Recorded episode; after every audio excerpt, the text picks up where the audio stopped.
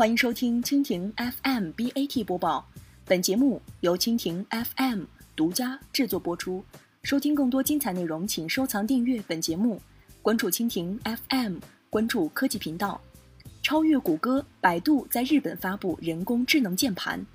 据外媒报道，百度日本针对广受欢迎的日语键盘应用程序，正式推出了语音识别功能。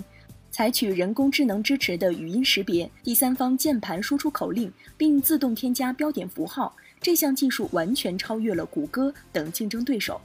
百度总部专门研发了一项不用打字输入的功能，除了拼写单词之外，该技术还可以将口语与相关的表情符号相结合，或者和日本的颜文字进行匹配。百度拥有一个数量超过五万条的颜文字库。百度日本在二零一一年收购了日语键盘应用程序 Simiji。该应用程序是由两位日本编码人员在二零零九年为安卓用户开发的。二零一四年之后，该应用程序可在 iOS 上使用，并大受青少年和年轻女性用户的喜爱，下载量约两千万次。开发团队成员李超表示，中文语音识别的准确率达到百分之九十七，超越了谷歌等竞争对手。日语有许多异性词。拼写相同但发音和定义不同的单词，对于语音识别软件来说尤其具有挑战性。